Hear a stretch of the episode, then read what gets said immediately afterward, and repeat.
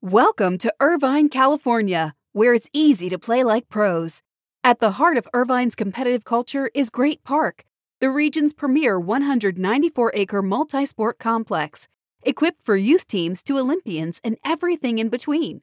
Plus, Great Park's expansion is underway. With near perfect weather and a thriving sports scene, Irvine is the place to play. Visit destinationirvine.com for more information.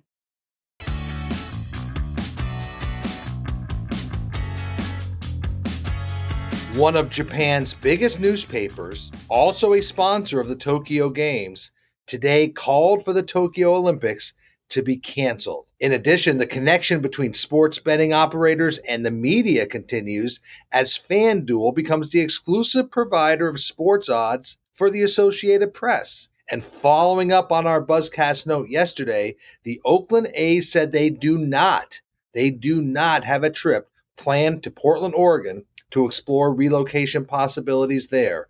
Right now, they are only going to Las Vegas. So, a couple of news items to start your morning buzzcast for Wednesday, May 26th. Good morning. I'm Abe Madkour. I hope everybody's doing great this week. Let's start with some big news out of the NFL because the league announced that NFL teams will be permitted to host fans at training camp this summer, subject, of course, to state and local guidelines. But they also announced that all but two NFL teams have been approved to open their stadiums at full capacity when games resume in September.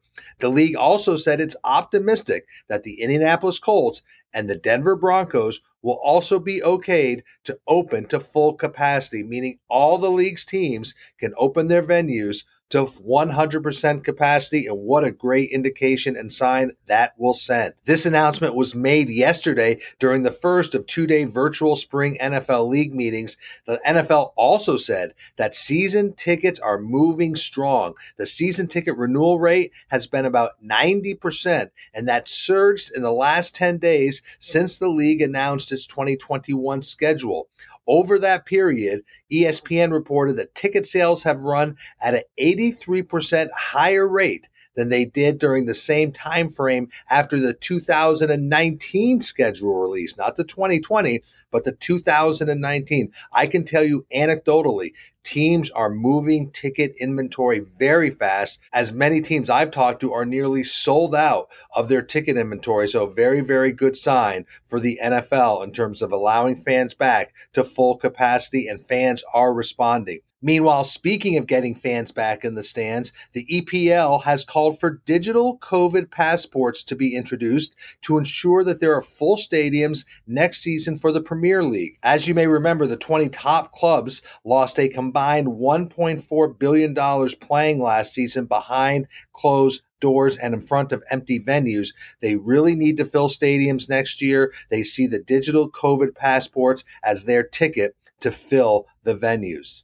Let's move to hockey because the New York Post reported last night that Wayne Gretzky will be the lead analyst on Turner's NHL studio coverage, which starts next year. The deal will pay Gretzky around $3 million per season. That's according to Andrew Marchand of the New York Post. Remember, Gretzky is represented by Endeavor's IMG and Ira Stahlberger. Gretzky announced yesterday he is stepping down as vice chairman of the Edmonton Oilers. A formal announcement explaining his role with TNT could be announced as early as today. Gretzky first talked to ESPN, but was recruited to TNT by his good friend Charles Barkley Turner is looking at Gretzky to play a similar role to Barkley on their new NHL studio show. I don't know. I've never seen the great one that outspoken or that provocative, so we'll have to see how he does on air. But it's a strong move as Turner puts its NHL team together. Quite a run here recently for TNT.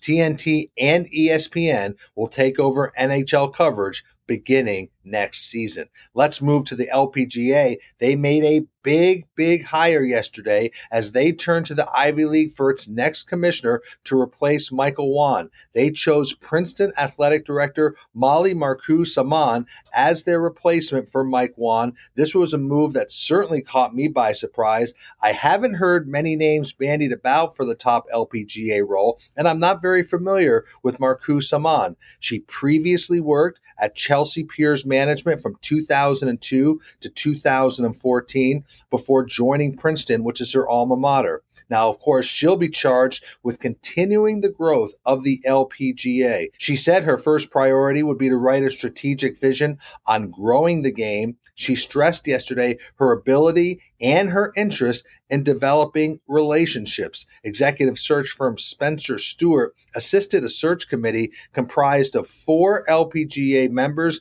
and three independent directors. So there's been no specific start date for Marcoux Samaan. She'll be working with the LPGA board and Princeton to transition to her new role sometime this summer. Remember, Mike Whan will leave the LPGA to become CEO of the USGA this summer. So who is Marcoux Samaan? Well, she played soccer and ice hockey at Princeton. Her first job out of school was an assistant athletic director and coach of girls ice hockey and soccer at the Lawrenceville School in New Jersey. And so that gives her a very interesting connection to PGA of America CEO Seth Waugh, who also went to the Lawrenceville School in New Jersey. So again, Mollie Marcoux Samaan, the new commissioner of the LPGA, starting her role sometime this summer. Let's stay with golf because the numbers are in for the PGA championship and they were very strong. I thought they'd be even a little bit stronger but CBS drew its best final round viewership for the PGA Championship since 2018. And it also had its fourth best Sunday audience over the last decade. So if you look at that number, it's a very strong number. Phil Mickelson's win averaged 6.58 million viewers on Sunday.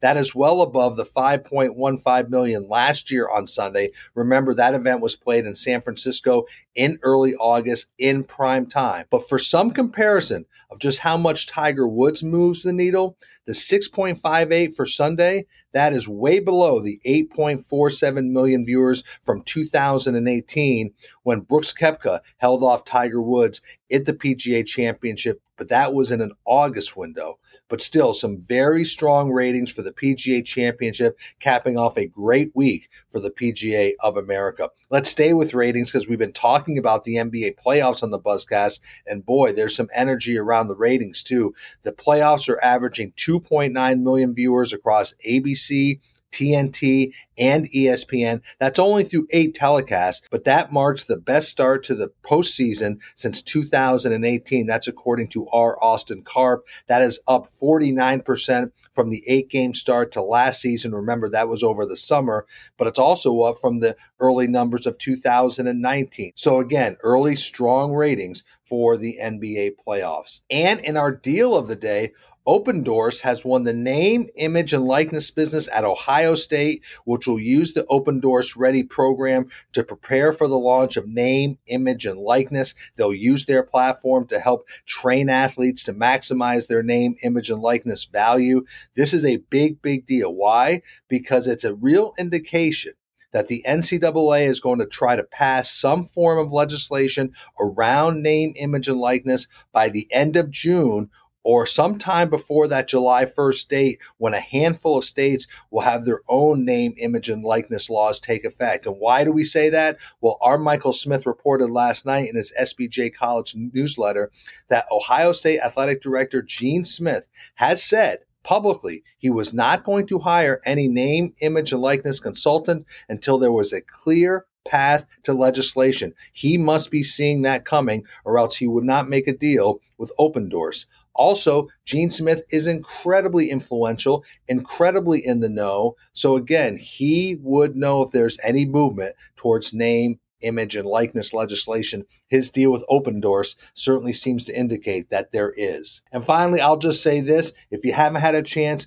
please do listen to my discussion on SBJ I Factor with Harris Blitzer Sports and Entertainment CEO Scott O'Neill. That hit yesterday. He talks about his career growth, he talks about his advice, but he also speaks very openly about the day in and day out challenges of life in the sports business and life overall. It's a really good listen. It's worth a click. So I hope you listen to SBJ I Factor. It's on our website right now. So that is your morning buzzcast for Wednesday, May 26th. I'm Abe Madkour. Hope everybody has a great day. Stay healthy. Please be good to each other. I'll speak to you tomorrow.